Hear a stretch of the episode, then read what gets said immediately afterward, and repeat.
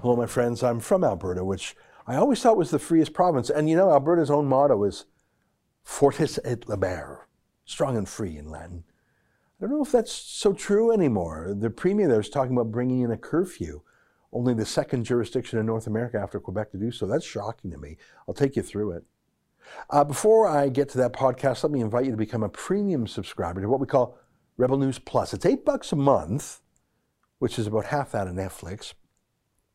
You get the video version of this show, Sheila Gunn Reid, David Menzies, Andrew Chapados, and the satisfaction in knowing that you're keeping Canada's most important independent voice alive.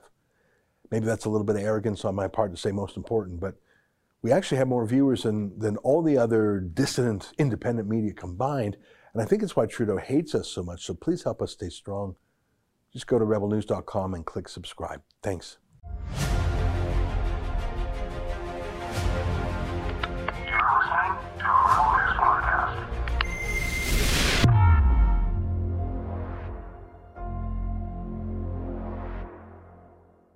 Tonight, Alberta moves from being the freest province towards being the least free.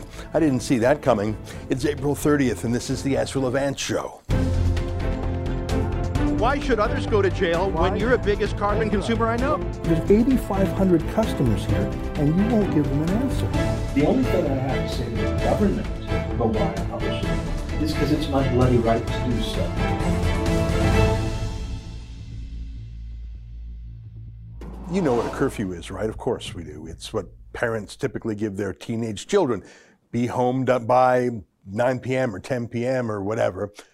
Because they're children, they can't make all decisions for themselves, at least on certain things. And a teenager can get up to special trouble at, say, midnight that they might not be able to get into at midday.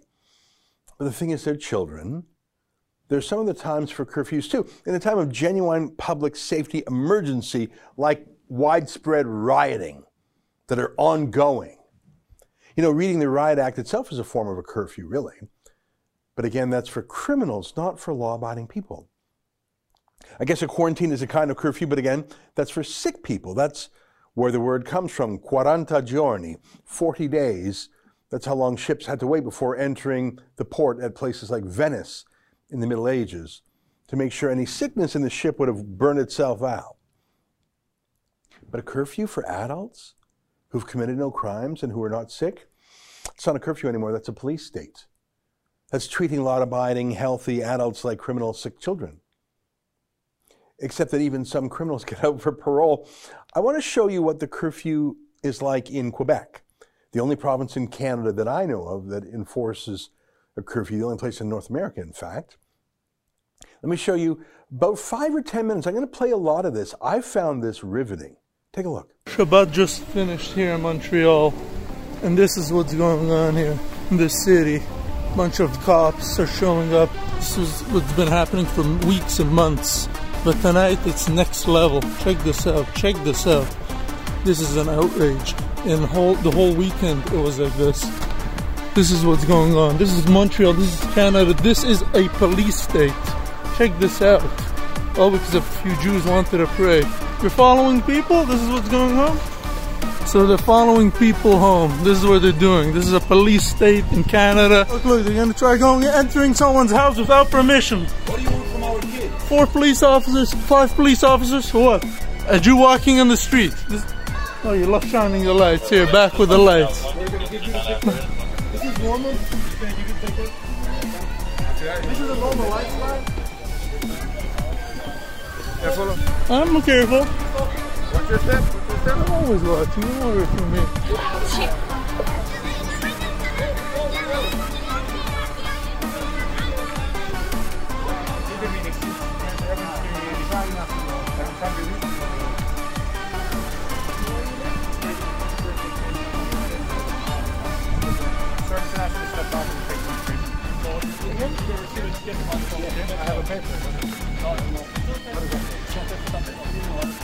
So you're not accepting exemption notes? Tell me this. Why not? Okay. So you're not accepting exemption notes from people and giving them tickets? Is that what you're doing? Yeah, I'm asking you again to repeat it.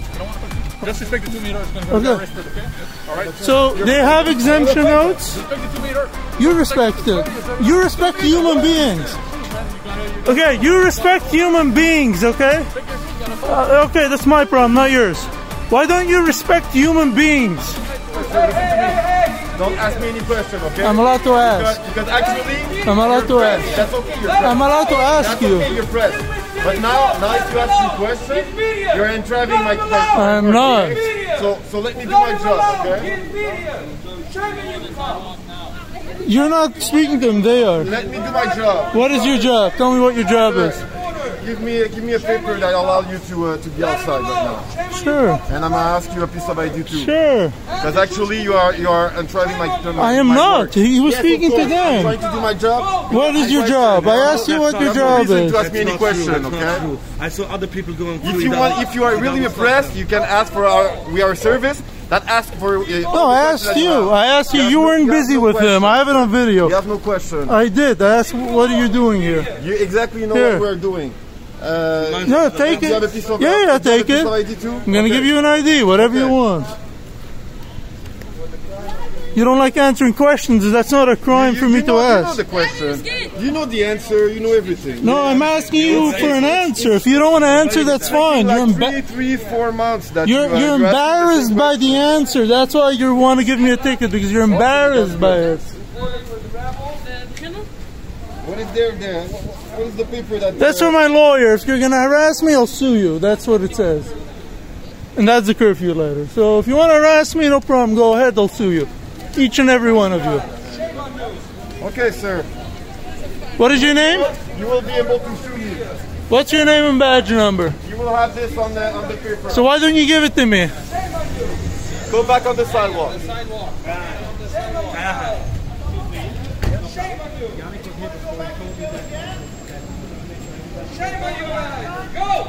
So what's going on tonight? You don't want to speak to me?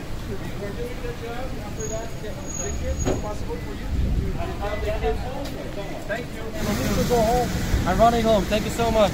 Go back on the sidewalk. What, you're gonna give have me? no, you have no more rights, okay? I have all the You rights you I have, have. the same rights as everybody here, okay? So you go back on the sidewalk. Why are you on the okay? street?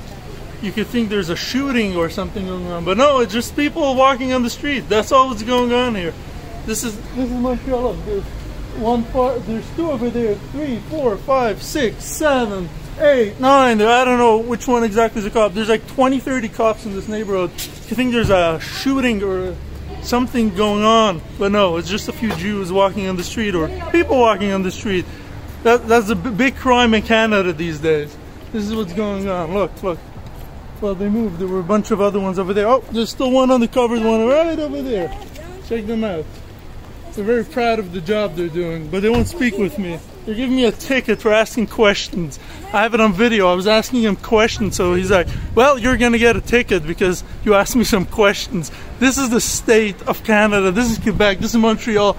This is live tonight. This is Saturday night. This is being recorded 9:30 at night. Look, people are getting tickets here for their sin, their crime. They were walking on the street. That's their crime. This is what's going on. This is a police state. Yeah, that's a curfew in real life. Lots of cops chasing non criminals around. And with all those cops, you'd think there'd be the rule of law, but that video sort of proves the opposite, doesn't it? It's whatever the individual cop's temperament is at any given moment. And um, in this case, they sure don't like the religious Jews of Montreal, do they? I wonder how the curfew would be applied to different communities, let's say in Alberta, an Indian reserve or a poor neighborhood where nobody has big backyards to play in. Everyone's cooped up in a tiny apartment, so you have to go out to play. You're going to run around in the halls of the condo. Versus a rich community where everyone has a nice big backyard. Some people even have pools or a tennis court. So I wonder how the curfew would play out in different places. Of course, there's no science here. Does the virus get you at 8:01 p.m. but not at 7:59 p.m.? Of course not. This is conditioning. This is obedience training. You're being taught to fetch when they say fetch and sit when they say sit. Now, that was Quebec, that video we showed. They had the FLQ crisis, they had the War Measures Act, but actually that was over in a couple of months. And there really was a terrorist group blowing things up, killing people, kidnapping people. What's the excuse now? Well, that's Quebec. Maybe they're more used to the authoritarian strongman type ruler, bit of that Napoleon thing. They've had their authoritarians in Quebec like Duplessis. But what's Alberta's excuse? Here, watch this. I'm announcing today that starting tomorrow, we'll be putting in new targeted COVID 19 measures in place to help protect the health system and to drive cases down. I know that many people uh, don't want to see additional measures. And I know that we're all tired of this pandemic and are desperate to just move on. Where needed, we will implement a curfew where case rates are significantly high, specifically if cases are a 1,000 or more per 100,000 population, and in cases where the municipal uh, government requests it. These restrictions are so that are in target areas where cases are highest.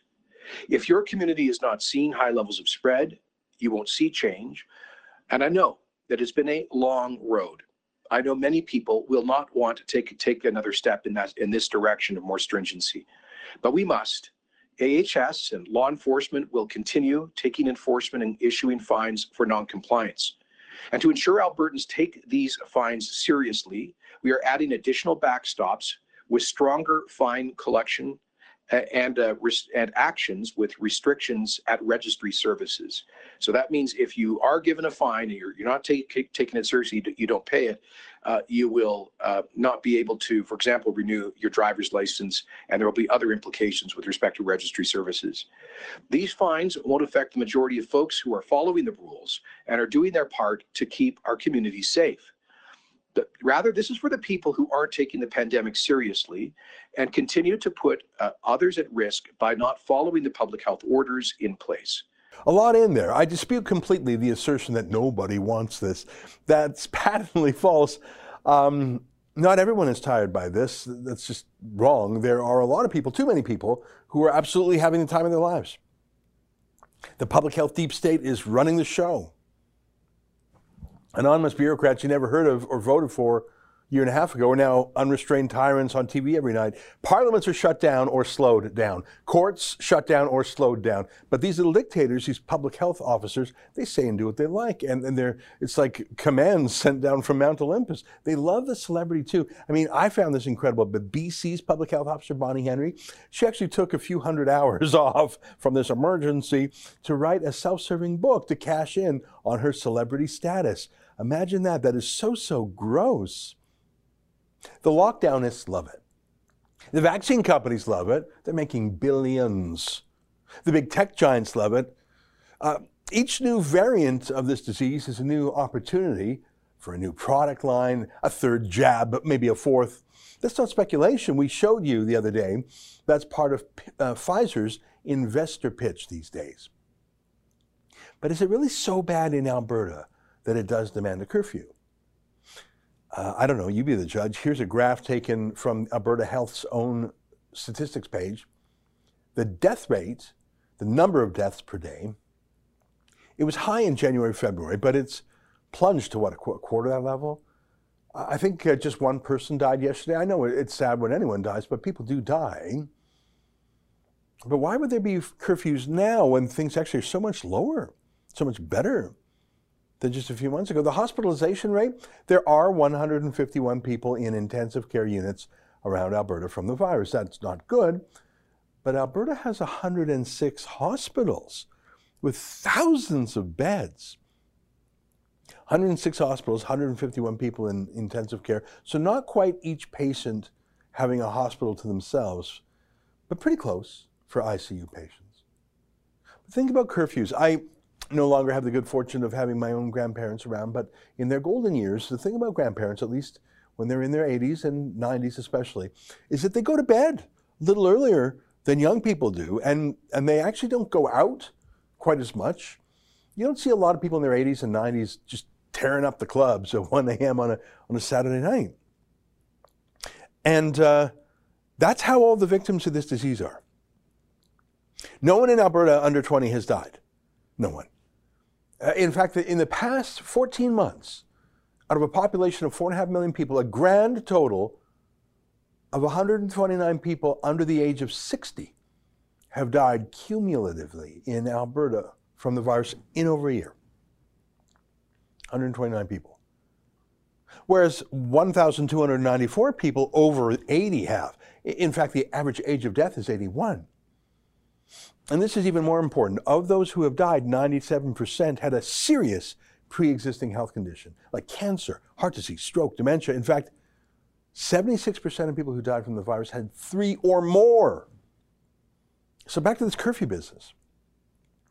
If the average person who is passing away from this virus is 81, and the average victim had not one, not two, but three or more very serious underlying health conditions, are, are any of these people really out and about after 8 p.m., just on the streets of the city?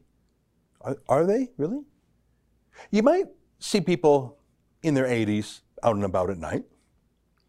Uh, but if they also had dementia and diabetes and, and cancer or stroke, I'm sorry, I just, I just don't think that's who's out at night, grabbing a midnight snack at the 24 hour diner or, I don't know, going to a late movie. I, I just don't think that's who's out at night.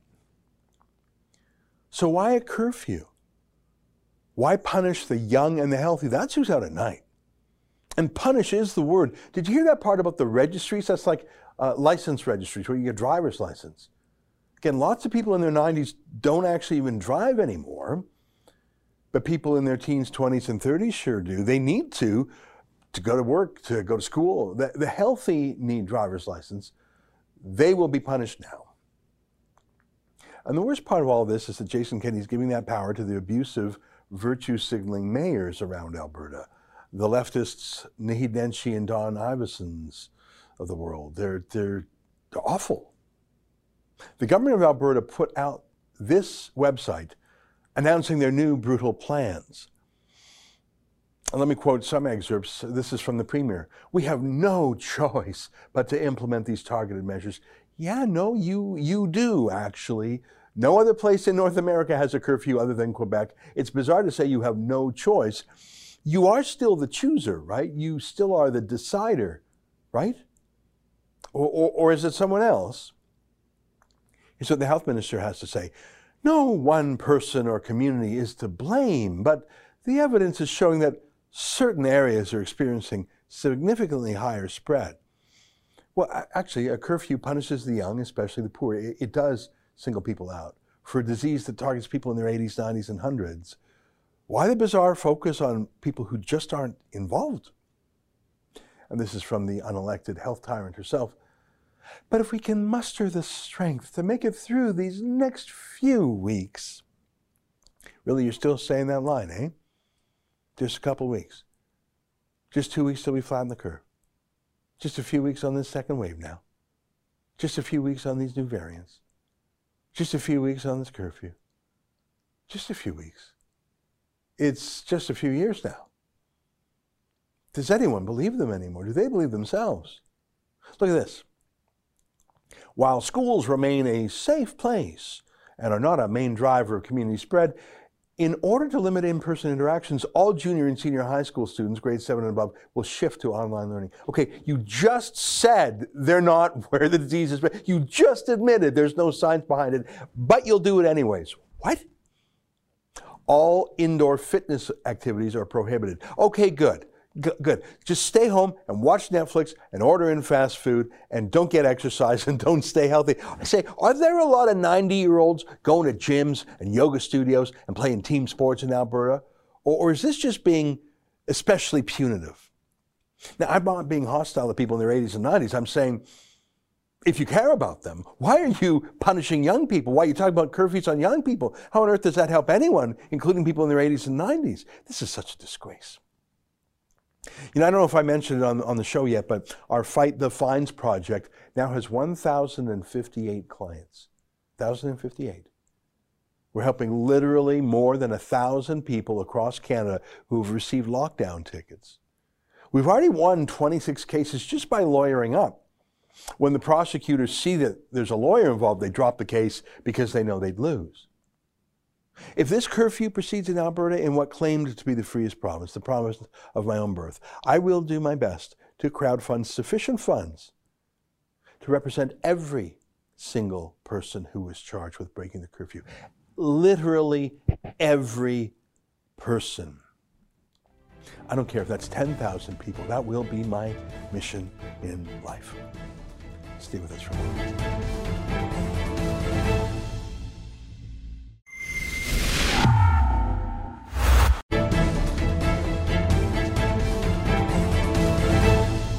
I stand here tonight, one day shy of the 100th day of my administration.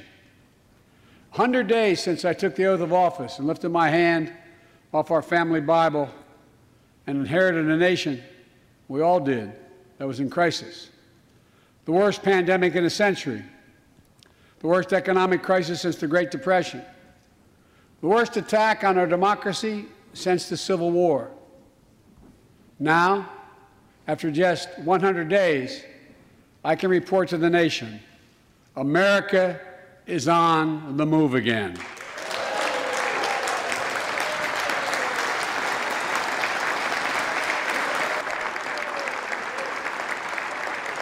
Turning peril into possibility, crisis to opportunity, setbacks into strength.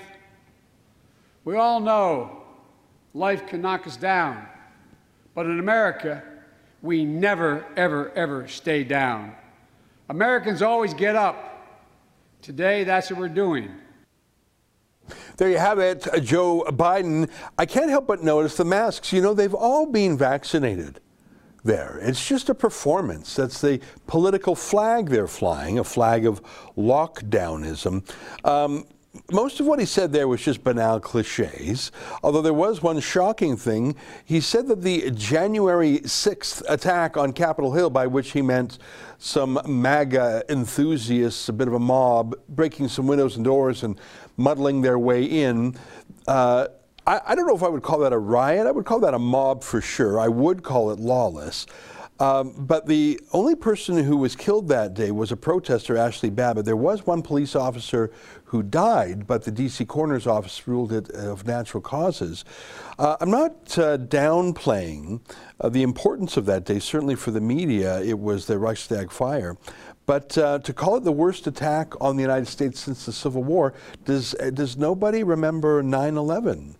Uh, or for that matter, Pearl Harbor. Very strange, but we are in historically illiterate times, and it's very important for Joe Biden to maintain that mob breaking into the Capitol Hill as the worst crisis in a century and a half if he seeks to persecute, demonize, illegalize, criminalize his political opponents. Joining us now via Skype to talk about this is our friend Benjamin Weingarten, senior columnist at The Federalist. He also writes for Newsweek and the Epoch Times. And you might remember, Ben, he stayed up so late with us on election night itself. Ben, great to see you again. Thanks for having me. Really appreciate it. And uh, your introduction was perfectly put. Well, nice you to say. I mean, listen, I, w- I am not comfortable with people smashing their way into any uh, parliament or Congress, but to call that the worst attack since the Civil War is wrong by any objective measure. But the point was, it's, it's the excuse, it's the predicate for a lot of civil liberties squashing that he aims to do, isn't it? Absolutely. It was cynical, shameful, historically illiterate. I mean, there have even been bombings of the Capitol in the past. Uh, we don't even need to go down the rabbit hole of debunking it on a historical basis, even though his favorite historian, Michael Beschloss, uh, was out there saying that it was an inspired speech and that he's absolutely right about the purported uh, Capitol riot. Um, look, all you need to do to understand that this is about narrative setting and essentially an information operation and setting aside the merits of the fact that what occurred at the Capitol was shameless, inexcusable, and cast a pall over and really distracted from the critical issue, which was election integrity. And I think that's one of the reasons why uh, Democrats have been able to skate and, and sort of completely shunt that aside as they push to federalize the insanity of the election integrity eroding measures that they're trying to put forth in perpetuity. If you look at the testimony of Merrick Garland, the Attorney General, his deputies, various other senior officials in the Justice Department, and even the day after that Biden speech, uh, a DOJ official and an FBI official, I believe, as well, who gave, delivered testimony to the House Appropriations Committee regarding domestic violent extremism. The preamble to pretty much every piece of testimony is that the Capitol riots is sort of the number one area that the Justice Department is going to be focused on prosecuting as many people as possible associated with it, and then the pursuit of the broader war on domestic violent extremism or domestic terrorism, however the administration defines it, and whatever groups of people that encompasses. So you know that it's about using this singular event to create a narrative of the fact that the country is suffering from a scourge of, of course, as they would term it, right wing extremism, domestic violent extremism, and thus that they will use that to justify potentially turning the very rules that should have been used to go after jihadists around the world back on American citizens. And just this week, we've seen the ways in which our national security and intelligence apparatus uh, has been abused or has been weaponized in pursuit potentially of political adversaries. Uh, when there was an opinion put down by the FISA court, by the judge who presides over it, basically saying that FBI officials accessed FISA databases to use that foreign intelligence in pursuit of domestic investigations, including on public officials and concerning bribery and, and related sorts of issues. Uh, so, what does that mean? It means that there could have been far more than just the pursuit of the Trump administration in the way of national security and intelligence officials abusing their powers to go after dissenters against their policies. Yeah, you know, I don't have a lot of time for uh, Senator Elizabeth Warren, but even she, a leading Democrat, says she's uncomfortable uh, with the prosecutorial excesses uh, against basically um, unarmed. Uh, crowds who came into the Capitol building once it was breached. And again, I don't condone that. Uh, if I were there, I would not have entered into the building that was clearly broken into. But to hold people without bail um, for for being part of that crowd with no violent acts committed, no weapons. Um, I mean, don't take it from me. I'm not an expert in these matters, but when uh, a hardline liberal like Senator Warren says, "Boy." This is off kilter. Maybe, maybe it's time to pay notice if she's worried about it. Yeah, and, and look, there have been other leftist civil libertarians also who have said that this clearly looks like a political persecution, not justice. And of course, the elephant in the room here is the juxtaposition of how law enforcement was used or not used to pursue cases against people last year participating in the 1619 riots who did far more substantial damage and caused substantially more bloodshed nationwide and the again the juxtaposition of the extent to which law enforcement has pursued these cases it's just staggering. It's not even close in the comparison. And you know fbi director Wray has been members of the house have tried to pin him down uh, and sort of showing the double standard here. And of course you know law enforcement won't admit to it. They say that you know we set aside uh, first amendment considerations or, or rather we set aside you know political biases and the like when we try to pursue justice, but it's very clear that there are two standards. And really, we've seen double standards in so many instances over the last four years. So it just strains credulity to think that it's going to come out any differently, at least my opinion, that it's going to come out any differently when the administration pursues what it's going to term right wing extremists or domestic violent extremists. And by the way, of course, the administration has brought into many of these senior roles the very people who helped foist Russia, Russiagate and Spygate on us in the first place. And shamefully and sadly, many Republicans have voted to confirm these officials. Yeah.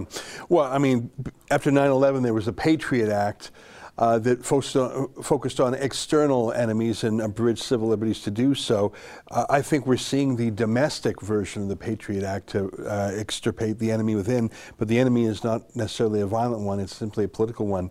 I think that's a very grave problem, and I think it will slosh over into Canada too. But let's put that aside and talk about some other issues, because of course, 100 days of a presidency are not just his vindictive political um, you know, hygiene, um, but you know, foreign affairs, uh, economic affairs, regulatory affairs, oil and gas, uh, taxes, debt, uh, pandemic, lockdowns, uh, the Middle East peace deals, uh, trade relations, China. I mean, there's a hundred things um, that's Trump had a very strong flavor on. Can you give us a summary in your view? I mean, maybe it's too early to tell 100 days in, but uh, what are the things that are really worrying you about? And is there anything that you would admit that um, you're surprised by how well it's going? Is there anything that Biden has exceeded expectations? And what are the things that do cause you worry? Hmm. I'm going to have to think about anything where he's beaten expectations, but I'll just say that around 13 months ago, I published a piece at The Federalist where I said, don't be fooled. The Democrat Party is Bernie Sanders' party, even if it has super, superficially more moderate frontmen like Joe Biden as its leading contender at the time. And I also wrote that book, American Ingrate, that you've been so gracious enough to feature here before, where essentially I said, look, the Democratic Party is being overtaken by its progressives. And again, it doesn't matter if it's Nancy Pelosi and Chuck Schumer who sit atop the party in terms of power, they're all caving to the progressive ideology. And I think day one of the Biden presidency really set the tone, which in part abolished the 1776 commission that the Trump administration had put in place, which was a celebration of American history and putting forth um, the the true and accurate representation of America in education and beyond. And the Biden administration not only did that, but also essentially imposed wokeism across every element of the executive branch of government through an executive order affirmatively advancing equity as opposed to equality. And that executive order adopted the language of the woke so called anti racist and basically devoted the administration to pursuing progressive, racialist, um, just essentially cultural Marxism throughout the institutions. And that set the tone, I believe, for uh, what the administration is pursuing in a, in a, whole variety of areas. So, leaving aside the perva- pervasiveness of wokeism, which I think you see have policy implications in a number of areas, look, we see an orgy of taxation, spending, law, no rule of law, but except pursuing a rule by law, essentially against political opponents. Uh, open borders, of course, weakness, as we've covered at length with respect to the Chinese Communist Party and beyond, which of course he called a competitor in that speech, not an adversary or an enemy, which is precisely what they are. And if you don't understand, if you can't accurately describe your adversaries, then clearly you're not going to be able to come up with the policies necessary to effectively counter them. Uh, with the Middle East, it's been a complete reversion to essentially the Obama era policies. Maybe you could say that the pullout of Afghanistan or the planned pullout is something where maybe he's exceeding expectations, but you see that there's a huge push back against that, just as President Trump faced as well from the establishment wings of both parties as well. So we'll see if he ends up holding his ground in terms of the Afghanistan pullout.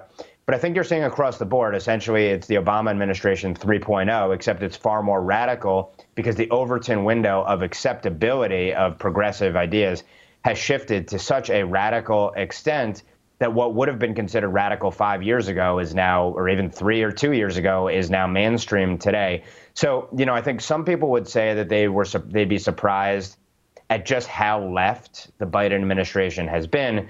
But my sort of overarching thesis the entire time has been that he's essentially an empty vessel and he will sort of glom on to wherever the power in his party is, and the power in his party is with the progressives. You know, uh, I want to play a short uh, montage of.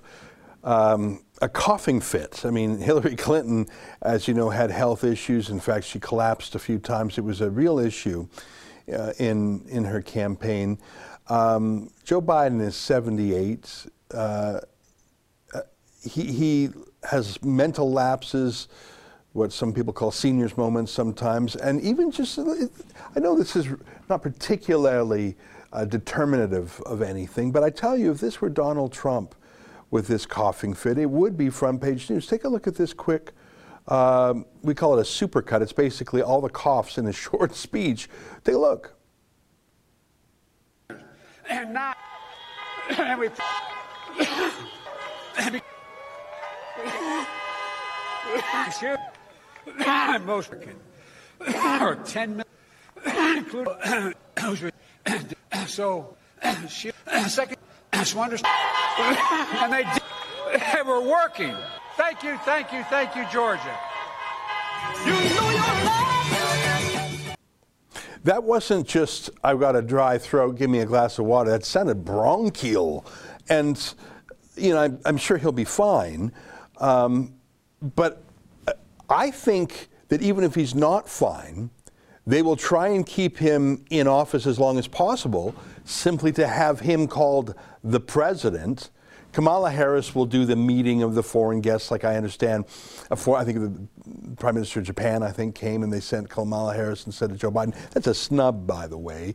But um, I think they, the fact that Biden is so clearly wobbly probably doesn't disqualify him in the minds of Democrats because they say, perfect, keep that friendly grandpa figure out there.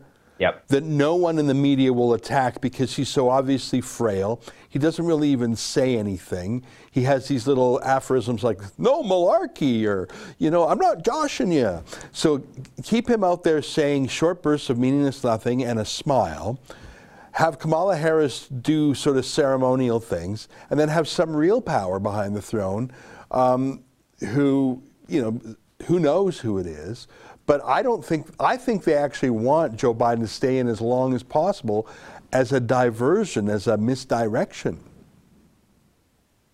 Yeah, it provides a you know putative veneer of moderation. I mean, I mean, really, I think that Joe Biden is the face of uh, the the swamp in Washington D.C., having spent nearly 50 years there, and the fact that he shifted so radically on so many positions is just the perfect representation of the fact that he's just gone where the political winds are. And look, he's landed in the White House as a consequence of it. But it is kind of ironic in some ways that the Democrat Party, which if you go back to the Obama years, you know, the aesthetics of it and the propaganda from the left is so good. It's so compelling. And yet here you have this guy who they can't make look good and compelling. So instead, it's sort of, it was the hermetically sealed candidacy, and now it's the hermetically sealed presidency, and it looks weak and frail. And then you have this speech uh, after his first hundred days with, you know, people separated each by five seats and everyone's wearing masks in this insanity when they're all vaccinated in the first place yeah. and they tell everyone that they have to get the vaccine and yet they're afraid to take their masks off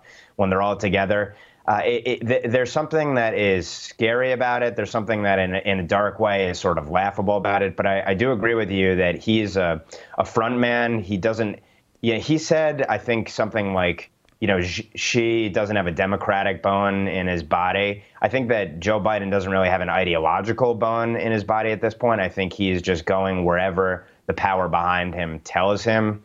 And uh, w- uh, what we're seeing is not really a Biden agenda. It's sort of like a generic um, woke deep state agenda at this point, is the best I could characterize it. Yeah, I think that's right. I see Samantha Power got a, a, a nomination. I, I think it really is. A, an extension of the Obama years. Benjamin Weingarten, great to see you again. Depressing as always, but nice to see you. I appreciate it. Hopefully, we brought some levity to it. Yeah, no, I'm just joking. I mean, you're just giving us cold, hard facts. Great to see you again. And by the way, as Ben mentioned, his book is called American Ingrate. It's the authoritative biography of Ilhan Omar, but in so many ways it shows where the Democratic Party is going. You can get it at the link below. Stay with us, more ahead.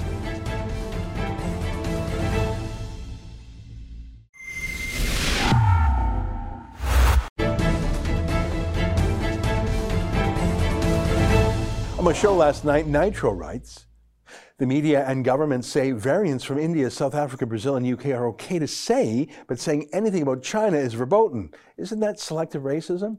Hmm.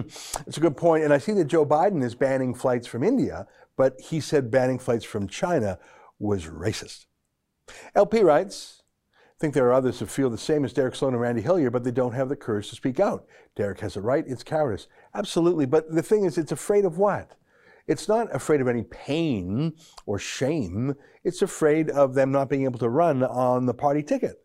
So it's really not so much cowardice as it is, um, I don't know, self interest, putting their own interests ahead of those of their constituents. It's it, cowardice, yeah, but they're afraid of what? Afraid of not being able to run as a conservative. So it's, it's not really cowardice, it's more selfishness.